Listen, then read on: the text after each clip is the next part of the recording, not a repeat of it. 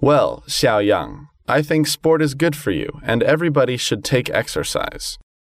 I quite agree, Li Ping. Too many students sit in their classrooms all day. They don't get out and do anything to keep fit. You're absolutely right.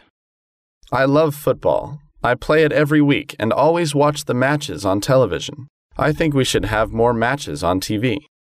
Oh, I'm not so sure about that. There's usually one football match every week. I think that's quite enough. I don't think one football match every week is enough. I think there should be far more matches, three or four at least. I'm afraid I totally disagree with you.